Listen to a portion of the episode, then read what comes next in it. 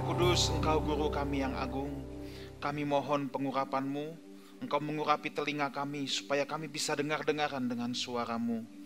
Tanpa Engkau yang mewahyukan, tidak mungkin kami dapat memahami apa yang menjadi rahasia kebenaran firman-Mu, apa yang menjadi rahasia-rahasia Tuhan dalam hidup kami untuk kami kerjakan. Bapa bicaralah kepada masing-masing kami. Kami datang merendahkan diri kami, merendahkan hati kami, membuka hati kami seperti tanah yang subur.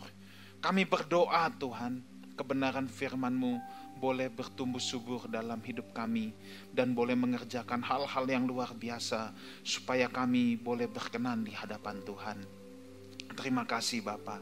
Dalam nama Tuhan Yesus kami berdoa. Sama-sama kita katakan, amin. Silakan duduk, Tuhan Yesus memberkati kita semua. Thank you, present worship team. Saya percaya kita semua menikmati hadirat Tuhan yang luar biasa. Visi kita adalah menjadi duta-duta besar kerajaan sorga dan pada kesempatan ini saya ingin lebih spesifik kepada melayani sebagai duta-duta Allah, melayani sebagai perwakilan-perwakilan Tuhan di bumi ini. Sikap hati yang model apa yang harus kita miliki? Saudara, ketika saya mempersiapkan kebenaran firman Tuhan ini, ini tentunya yang paling pertama berbicara keras terlebih dahulu dalam hidup saya. Jadi Saudara perhatikan akan apa yang saya sampaikan. Saya percaya Tuhan akan berbicara sesuatu juga dalam hidup Bapak Ibu Saudara sekalian. Kita akan mulai dari Lukas pasal yang ke-22 ayat 24 sampai 27. Lukas pasal 22 ayat 24 sampai dengan yang ke-27. Demikian firman Tuhan. Terjadilah juga pertengkaran di antara murid-murid Yesus. Siapakah yang dapat dianggap terbesar di antara mereka? Yesus berkata kepada mereka, raja-raja bangsa-bangsa memerintah rakyat mereka dan orang-orang yang menjalankan kuasa atas mereka disebut pelindung-pelindung. Tetapi kamu tidaklah demikian, melainkan yang terbesar di antara kamu hendaklah menjadi sebagai yang paling muda dan pemimpin sebagai pelayan. Sebab siapakah yang lebih besar, yang duduk makan atau yang melayani? Bukankah dia yang duduk makan, tetapi aku, Yesus maksudnya, ada di tengah-tengah kamu sebagai pelayan. Saudara, saya harus ingatkan terlebih dahulu bahwa kerajaan Allah memang memiliki sistem yang jauh berbeda dengan kerajaan di dunia ini. Yang diberi kuasa dalam kerajaan Allah adalah mereka yang melayani. Sistem dunia ini mengenal yang berkuasa adalah yang memerintah, tetapi sistem kerajaan Allah itu jauh berbeda. Yang berkuasa dan memerintah harus dengan cara melayani. Nah, saya ingin melanjutkan sebenarnya apa yang telah saya sampaikan di minggu ketiga bulan Desember ketika saya merenungkan makna Natal ya. Jadi kalau saudara belum mendengar eh, khotbah di minggu ketiga bulan Desember itu saudara harus mendengarkannya ya. Ini adalah sebenarnya kelanjutannya ya. Saya juga tidak tahu kenapa tetapi Tuhan membukakan lapis demi lapis untuk kita bisa memahami akan hal ini. Jadi ketika di minggu ketiga Desember ya, saya telah menyampaikan tentang merendahkan diri. Kalau Yesus mau turun ke dunia itu merendahkan diri.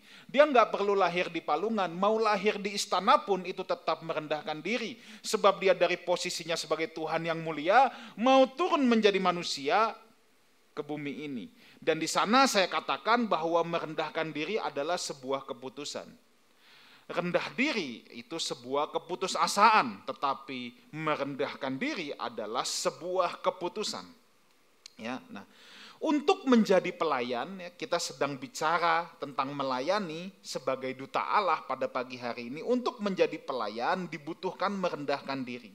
Sebelum seseorang bisa merendahkan diri, ia tidak akan bisa jadi pelayan. Ya. Yang namanya pelayan, ya, yang namanya pelayan pasti harus memposisikan dirinya di bawah. Selama dia masih merasa superior, selama dia masih merasa di atas, tidak akan pernah bisa jadi pelayan. Karena kita tidak bisa jadi pelayan kalau kita menempatkan posisi diri kita di atas. Kita harus menempatkan dulu sebuah keputusan dulu, meletakkan posisi diri kita di bawah, baru kita bisa jadi pelayan. Dan di sini ayat-ayat ini Bapak Ibu Saudara pasti sudah sering baca. Tapi izinkan saya untuk mengajak Bapak Ibu Saudara, coba kita lihat lagi ayat yang ke-26.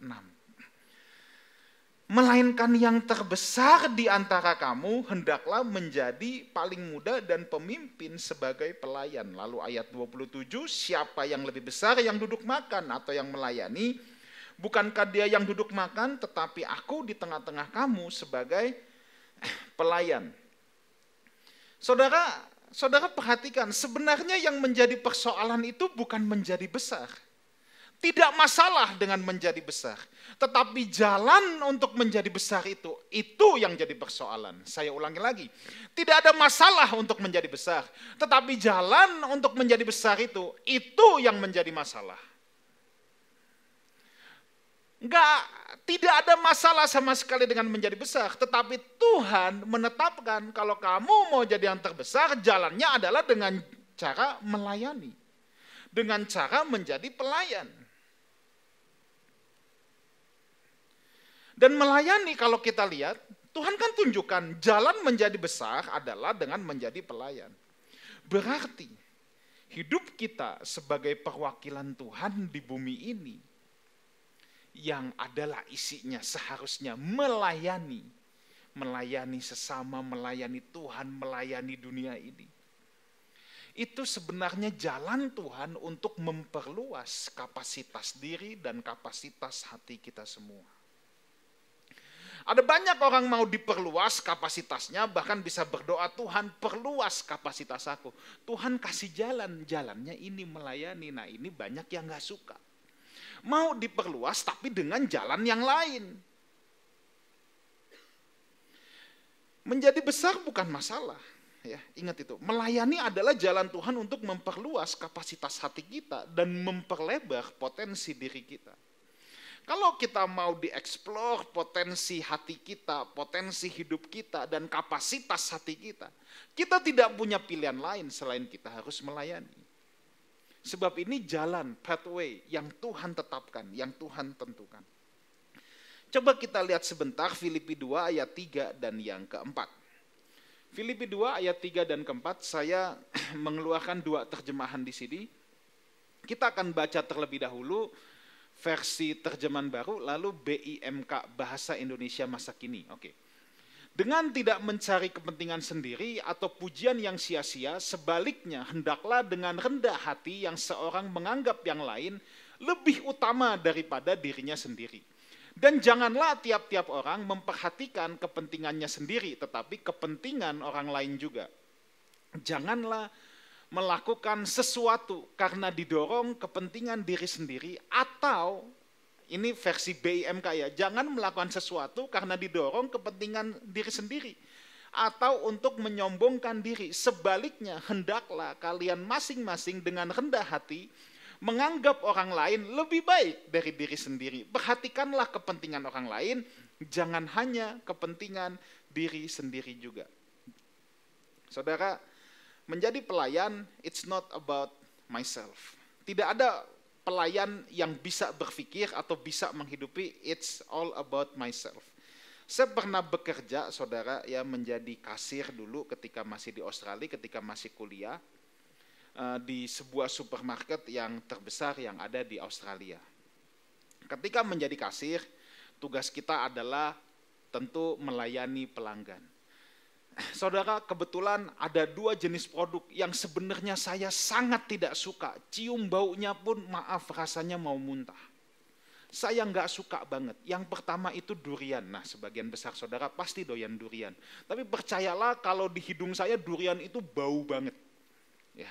Nah, dan produk yang kedua adalah keju. Ada jenis keju saya lupa yang di mana banyak orang suka, orang-orang barat itu suka, tapi di hidung saya itu baunya setengah mati. Saya sampai hari ini juga masih bingung kenapa orang bisa doyan sama keju yang model begitu. Tapi faktanya banyak yang suka. Tetapi ketika saya melayani, ketika saya bekerja sebagai kasir, namanya juga sebagai pelayan. Saya tidak bisa milih-milih, saya tidak bisa berkata, kalau kamu belanja durian dan keju, silakan di check out yang lain. Saya tidak mau, tidak bisa, sebab it's not about myself. Ya. Menjadi pelayan itu tidak bisa tentang diri kita sendiri. Maka tadi coba ditampilkan saja ayatnya. Jangan kamu melakukan sesuatu karena didorong kepentingan diri sendiri, bukan untuk apa yang nyaman buat kita. Kalau apa yang nyaman buat kita, jelas saya tidak mau. Tetapi yang namanya melayani itu bukan apa yang nyaman buat kita. Pelayan tidak bisa mencari kenyamanan untuk dirinya sendiri. Selama kita hanya berpikir tentang diri kita sendiri, kalau kita ke gereja pun, ibadah pun hanya berpikir tentang diri kita sendiri, kenyamanan kita sendiri, apa untungnya buat saya, maka kita tidak akan bisa melayani. Dan Alkitab berkata, utamakanlah yang lain seorang daripada yang lain. Seorang pelayan mengutamakan kepentingan orang yang dilayaninya. Bayangkan betapa hebatnya kalau kita semua saling mengutamakan kepentingan satu sama lain. Kalau orang ke gereja untuk kepentingannya sendiri, maaf, bukankah ini tidak ada bedanya dengan perdukunan? Kalau orang pergi ke perdukunan itu hanya tentang dirinya sendiri, ya.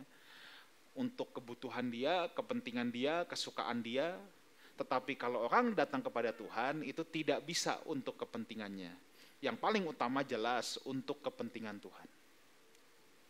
Maka kalau kita datang beribadah sama Tuhan, tapi kalau fokus kita ourselves, kalau fokus kita diri kita sendiri, dengar baik ini, itu tidak ada bedanya dengan orang pergi ke dukun. Nah, saya mau mengutip dari C.S. Lewis dulu. Ini sudah saya translatekan ya, sudah saya bahasa Indonesia kan aja supaya gampang Kebanggaan diri dan superioritas harus dikonfrontasi dengan kerendahan hati. Dua penyakit pride ini, pride itu kebanggaan diri ya, atau kesombongan, itu seperti tumbuhan duri, seperti wit ya, yang tumbuh subur untuk mencekik tumbuhan hidup. Dulu ketika masih di Australia, saudara, di pekarangan rumah itu, terutama kalau musim summer, ya, itu cepat sekali tumbuh yang namanya wheat. Itu seperti rumput tapi penuh duri. Kalau kita cabut nggak pakai sarung tangan, itu pasti tangan kita berdarah-darah langsung. Ya.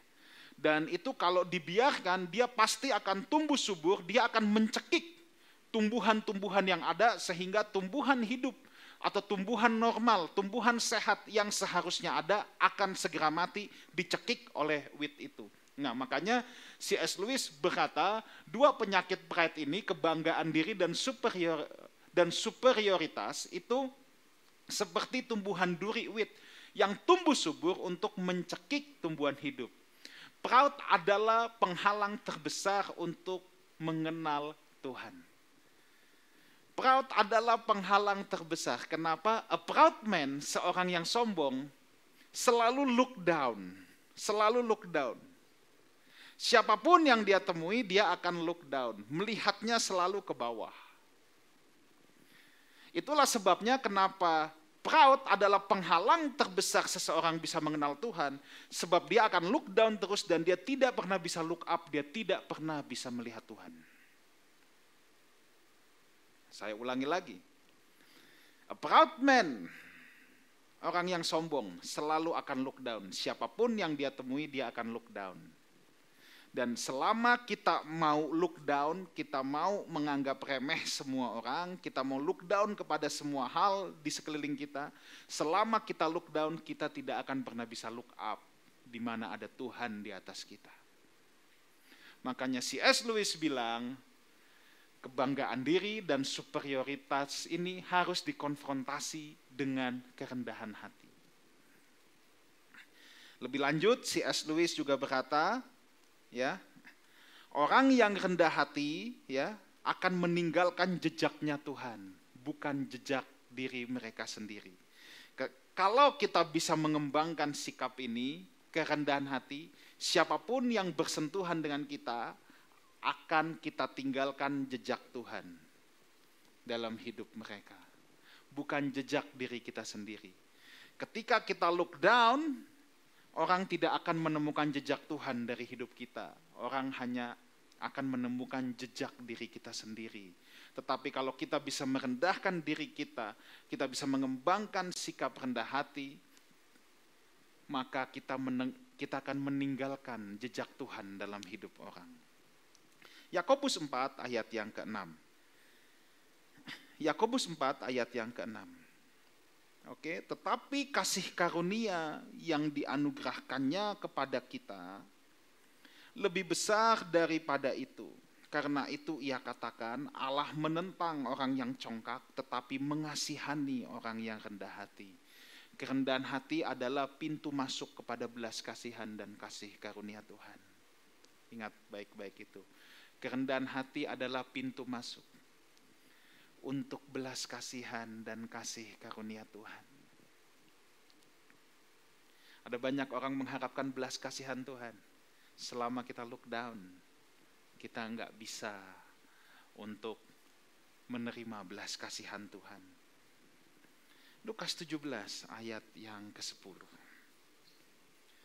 Lukas 17 ayat yang ke-10.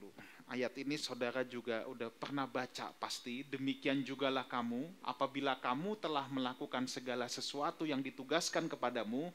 Hendaklah kamu berkata, kami adalah hamba-hamba yang tidak berguna, kami hanya melakukan apa yang harus kami lakukan. Tahan aja ayatnya di sini. Ayat ini tidak sedang mengecilkan arti manusia Ayat ini bukan sedang mengajarkan bahwa oh manusia itu hanya remahan rengginang, cacing-cacing germi kecil yang nggak ada artinya. Enggak. Ini konteksnya pelayanan, ya. Tuhan sedang bilang kalau kamu melakukan segala sesuatu yang ditugaskan kepadamu, ini konteksnya melayani. Ya, konteksnya melayani.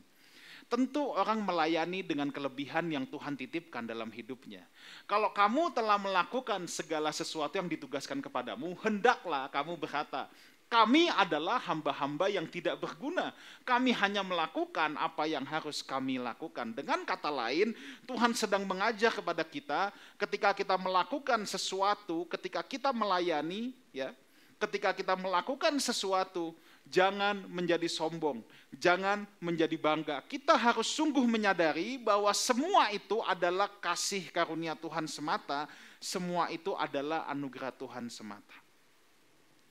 Kita pasti melayani dari apa kelebihan yang Tuhan titipkan pada kita.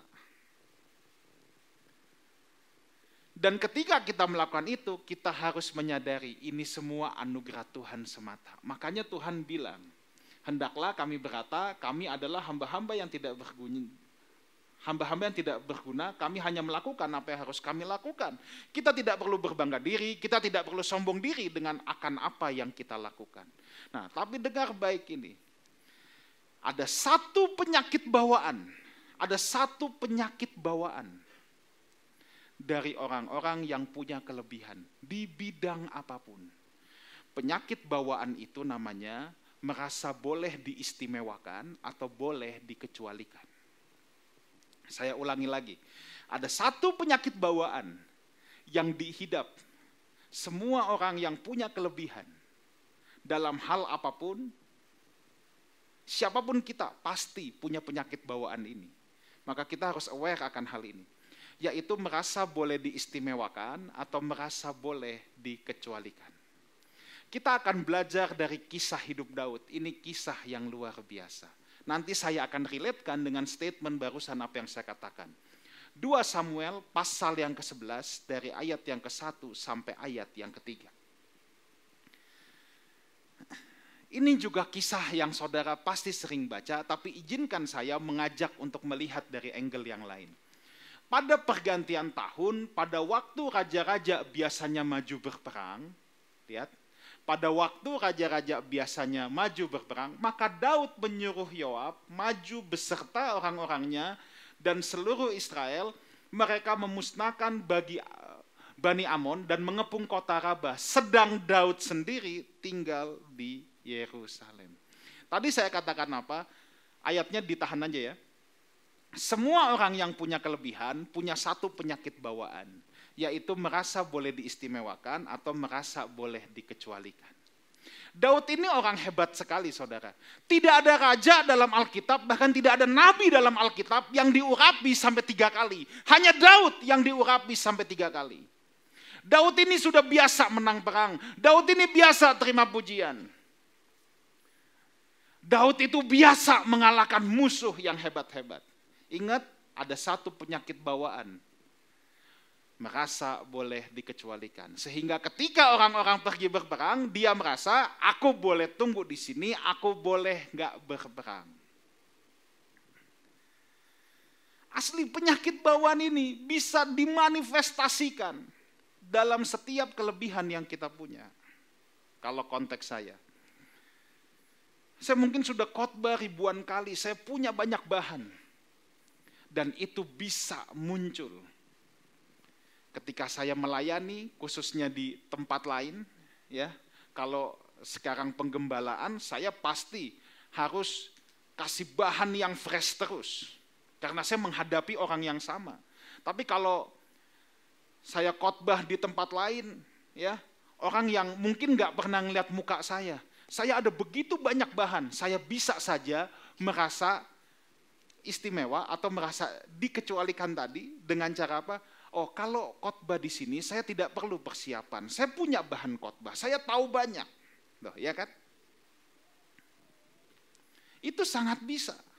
Itu sangat bisa. Maka saya katakan tadi, ya. Orang yang punya kelebihan itu punya satu penyakit bawaan ini. Bisa merasa boleh diistimewakan, boleh dikecualikan. Daud berada di tempat yang salah dan berada di waktu yang salah. Coba lihat ayat yang kedua.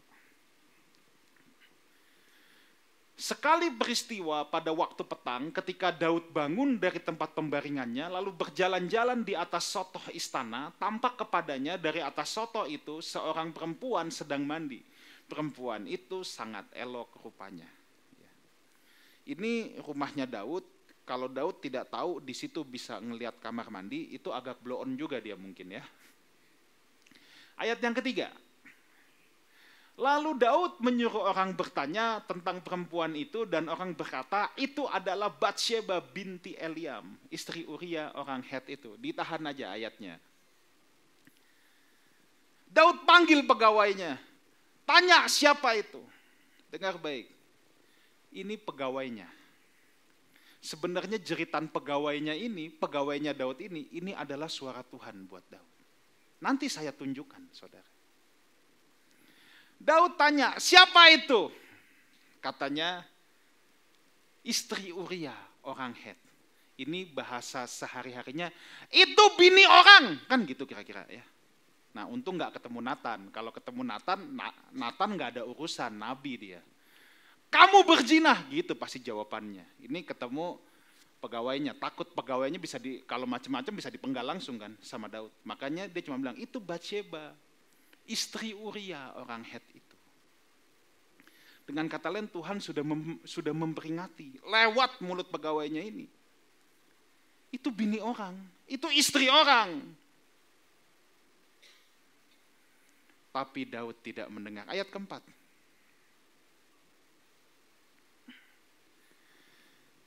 Sesudah itu Daud menyuruh orang mengambil dia. Perempuan itu datang kepadanya bla bla bla bla.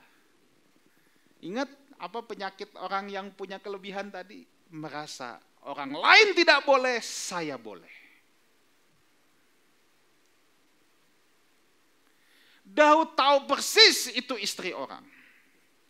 Dan rasanya Daud pasti tahu siapa Uria.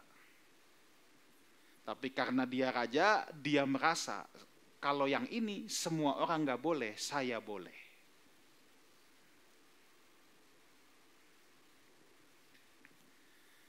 Teriakan di 1 Samuel 11 ayat 3 tadi, itu teriakan peringatan Tuhan buat Daud. Buktinya apa?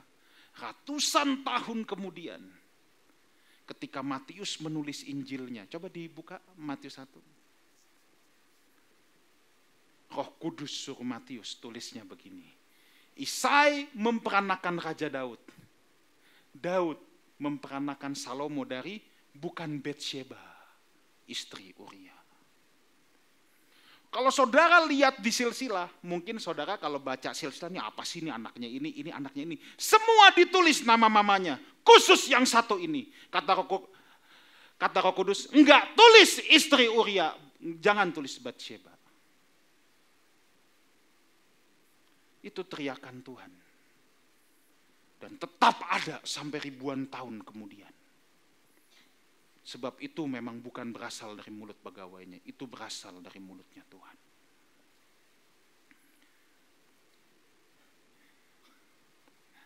Seorang pelayan tidak mungkin bisa punya sikap hati merasa boleh diistimewakan, merasa boleh dikecualikan.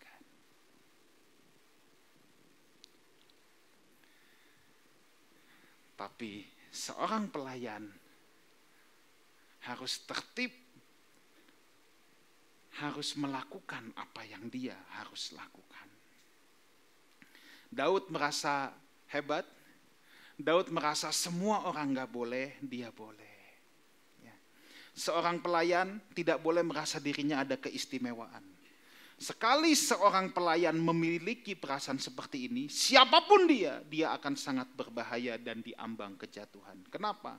Sebab gini saudara, kedagingan itu seperti tanaman liar tadi, seperti wit yang harus ditekan dan dibersihkan setiap hari. Kalau dibiarkan akan menjadi hutan. Maaf saudara, omong kosong siapa pun dia. Kalau ada orang yang berkata, saya tidak ada lagi kedagingan, itu tidak mungkin. Sekalipun pendeta yang sudah melayani 100 tahun kalau perlu, tidak mungkin orang bisa berkata, saya tidak ada kedagingan. Selama orang masih hidup, pasti ada kedagingan. Ya. Omong kosong kalau ada orang yang bilang, kalau saya sudah tidak punya kedagingan. Enggak, kecuali kita jadi mayat, baru kita enggak ada kedagingan. Selama kita masih hidup, kita pasti masih punya yang namanya kedagingan. Kalau sudah mati, baru kita boleh berkata, aku tidak punya kedagingan maka terhadap kedagingan ini harus dipangkas setiap hari. Jangan merasa aku diistimewakan. Orang lain boleh, eh, orang lain tidak boleh, aku boleh. Kan aku sudah begini, begini, begini.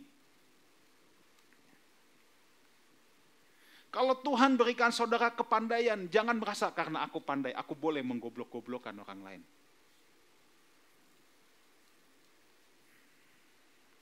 Hal apa pun, hal apa pun kita tidak bisa menolak hal yang satu ini. Memang Tuhan titipkan kelebihan-kelebihan pada setiap kita. Setiap saudara pasti punya kelebihan. Saya tidak percaya kalau ada orang yang tidak punya kelebihan.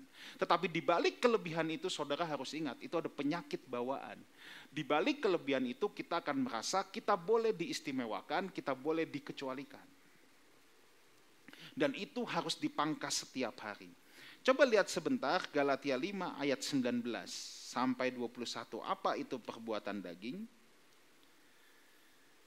Perbuatan daging telah nyata, yaitu percabulan, kecemaran, hawa nafsu, penyembahan berhala, sihir, perseteruan, perselisihan, iri hati, amarah, kepentingan diri sendiri, percideraan, roh pemecah, kedengkian, kemabukan, pesta pora, dan sebagainya. Terhadap semuanya itu, kuperingatkan kamu seperti yang kubuat dahulu. Bahwa barang siapa melakukan hal-hal demikian, ia tidak akan mendapat bagian dalam kerajaan Allah.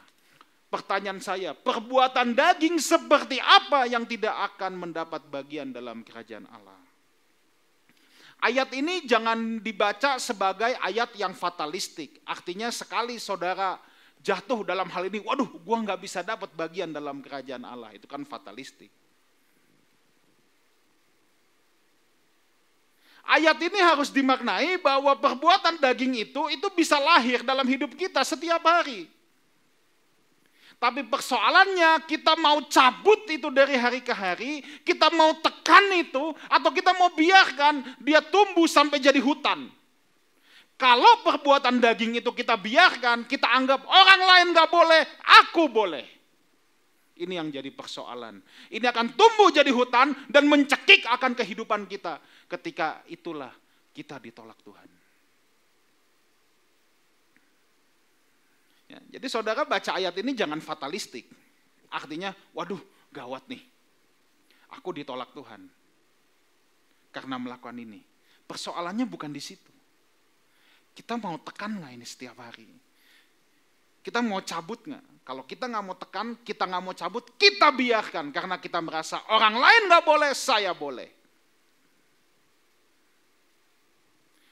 Orang lain harus berdoa, saya boleh untuk tidak berdoa. Ada banyak hal saudara ya, ketika kita punya perasaan itu, hati-hati. Itu diambang kejatuhan, saya pastikan.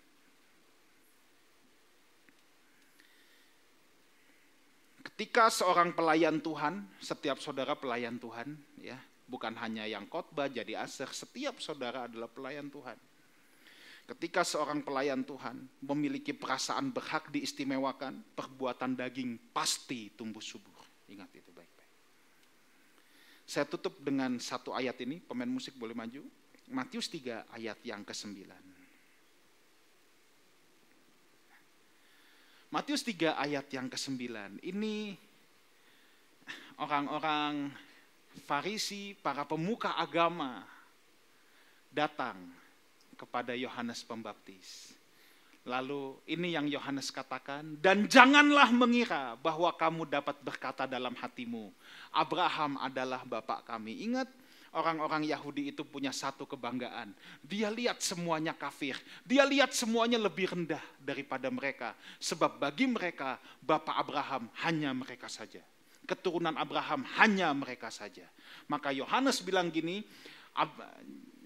Jangan mengira bahwa kamu dapat berkata dalam hatimu, Abraham adalah bapak kami. Ini kan sebuah kebanggaan. Eh, aku anak Abraham, kamu bukan. Itu kan yang di benak orang Yahudi. Tapi Yohanes bilang gini, karena aku berkata kepadamu, Allah dapat menjadikan anak-anak bagi Abraham dari batu-batu ini. Jangan sombong, jangan merasa diri istimewa. Jangan ada pride, jangan merasa diri boleh dikecualikan di hadapan Tuhan. Ingat, kita hanya pasal kecil dalam kerajaan Allah. Kita hanya pasal kecil. Saudara dan saya sama-sama pasal kecil dalam kerajaan Allah. Dan kita membutuhkan satu dengan yang lainnya. Maka saudara harus harus terlibat dalam pelayanan pekerjaan Tuhan ini. Kita membutuhkan satu sama lainnya. Ya. Pelayanan itu seperti tubuh Mata jangan menguasai tangan, tangan jangan mau menguasai kaki. Kita semua punya bagiannya. Dan semuanya sama di hadapan Tuhan. Semuanya sama-sama istimewa. Hati-hati kalau ada perbuatan-perbuatan daging yang kita sekarang berpikir orang lain tidak boleh, saya boleh. Saya akan begini-begini, saya boleh, orang lain boleh tidak boleh. Engkau diambang kejatuhan. Jangan ada yang sombong berkata, aku tidak punya lagi kedagingan. Gak mungkin. Selama saudara bernafas, saudara pasti punya kedagingan. Selama saya bernafas, saya pasti punya kedagingan. Tapi kedagingan itu pilihan kita. Kita mau tekan, kita babat setiap hari. Atau kita biarkan itu menjadi tumbuhan duri, jadi wit yang akan menjadi hutan. Dan segera mencekik akan kehidupan kita. Saya berdoa, firman ini sebelum saya sampaikan, tentunya yang paling pertama menampar diri saya sendiri dulu. Menabrak diri saya sendiri dulu. Saya percaya ini suara Tuhan buat hidup saya. Dan saya juga percaya ini suara Tuhan buat kita semua. Mari kita bangkit berdiri, kita datang sama Tuhan.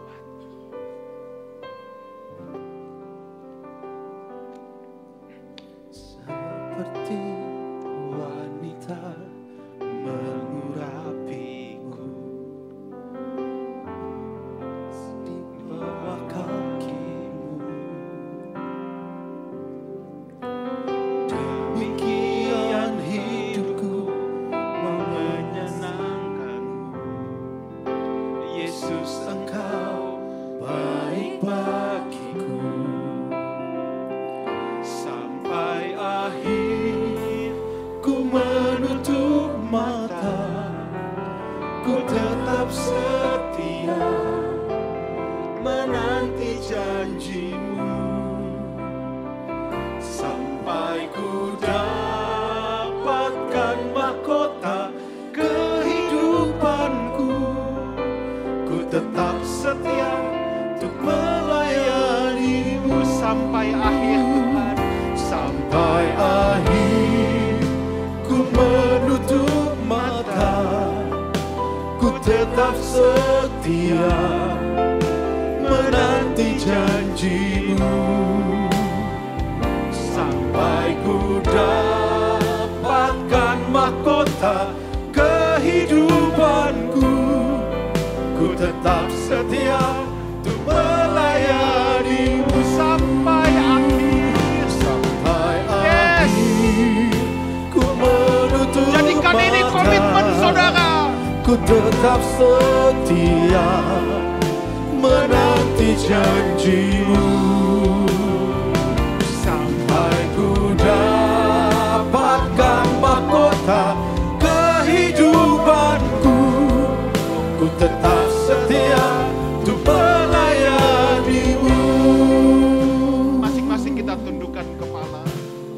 Kita datang sama Tuhan. Biar ini menjadi komitmen kita. Sampai aku menutup mata Tuhan, aku mau melayani Engkau. Tapi aku mau menyadari kalau aku boleh melayani Engkau lewat seluruh kelebihan, talenta, potensi yang Tuhan titipkan. Itu semua bukan kuat dan gagahku, tapi itu hanya anugerah Tuhan semata. Itu kasih karunia Tuhan semata. Tuhan, kami mau matikan semua kedagingan yang mau tumbuh dalam hidup kami. Sebagai pelayan, kami tidak mau merasa diistimewakan, merasa punya hak khusus kalau orang lain tidak boleh, saya boleh melakukan hal-hal yang mendukakan hati Tuhan. Ampuni kami Tuhan. Bukan dengan kuat gagah kami Tuhan. Kami berdiri di tempat ini. Kami bisa melihat matahari terbit. Itu bukan karena kami hebat.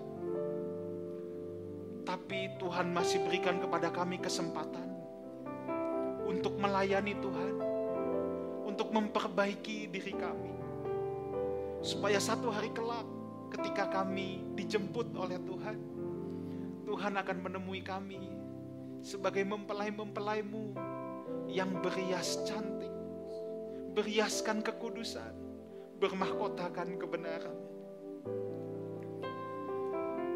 Roh Kudus, biar Engkau yang mematraikan kebenaran firman-Mu ini. Hambamu terbatas dalam berkata-kata. Hambamu tidak pandai bicara. Tapi biar rohmu yang kudus yang memetraikan apa yang menjadi suara Tuhan dalam hidup kami. Kami mau peka Tuhan. Akan suara Tuhan bisa lewat siapa saja dalam hidup kami. Kami tidak mau melook down apa pun supaya kami bisa melook up Tuhan. Kami bisa mendengar apa yang menjadi pesan Tuhan dalam hidup kami. Terima kasih Tuhan, terima kasih. Terima kasih. Angkatlah kedua belah tanganmu dan terimalah berkat Tuhan. Kiranya Tuhan memberkati dan melindungi engkau. Tuhan menghadapkan wajahnya kepadamu dan menyinarinya dengan kemuliaannya serta menganugerahkan kepada kita semua kasih karunia-Nya. Kiranya diberkati Tuhan keluargamu, diberkati Tuhan sanak familimu, diberkati Tuhan orang tua, anak cucu kaum keturunanmu. Diberkati Tuhan pekerjaanmu, bisnis usahamu. Diberkati Tuhan apa pun yang engkau lakukan. Sebab apa pun yang engkau lakukan, engkau lakukan untuk kemuliaan Tuhan. Diberkati Tuhan kesehatanmu. Tuhan akan memberkati engkau berlimpah-limpah. Sebab kita semua saudara dan saya punya tugas khusus untuk menjadi perwakilan-perwakilan Tuhan, perpanjangan tangan Tuhan untuk melayani, untuk menjadi berkat di dunia ini. Dan biar kiranya berkat dari Allah Bapa kita, cinta kasih, kasih karunia dari Tuhan kita Yesus Kristus, persekutuan yang indah dan yang manis dengan Roh Kudus menyertai kita semua sampai Maranatha Tuhan Yesus datang untuk yang kedua kalinya menjemput orang-orang yang hidup berkenan di hadapannya. Sama-sama kita katakan, amin. Happy Sunday.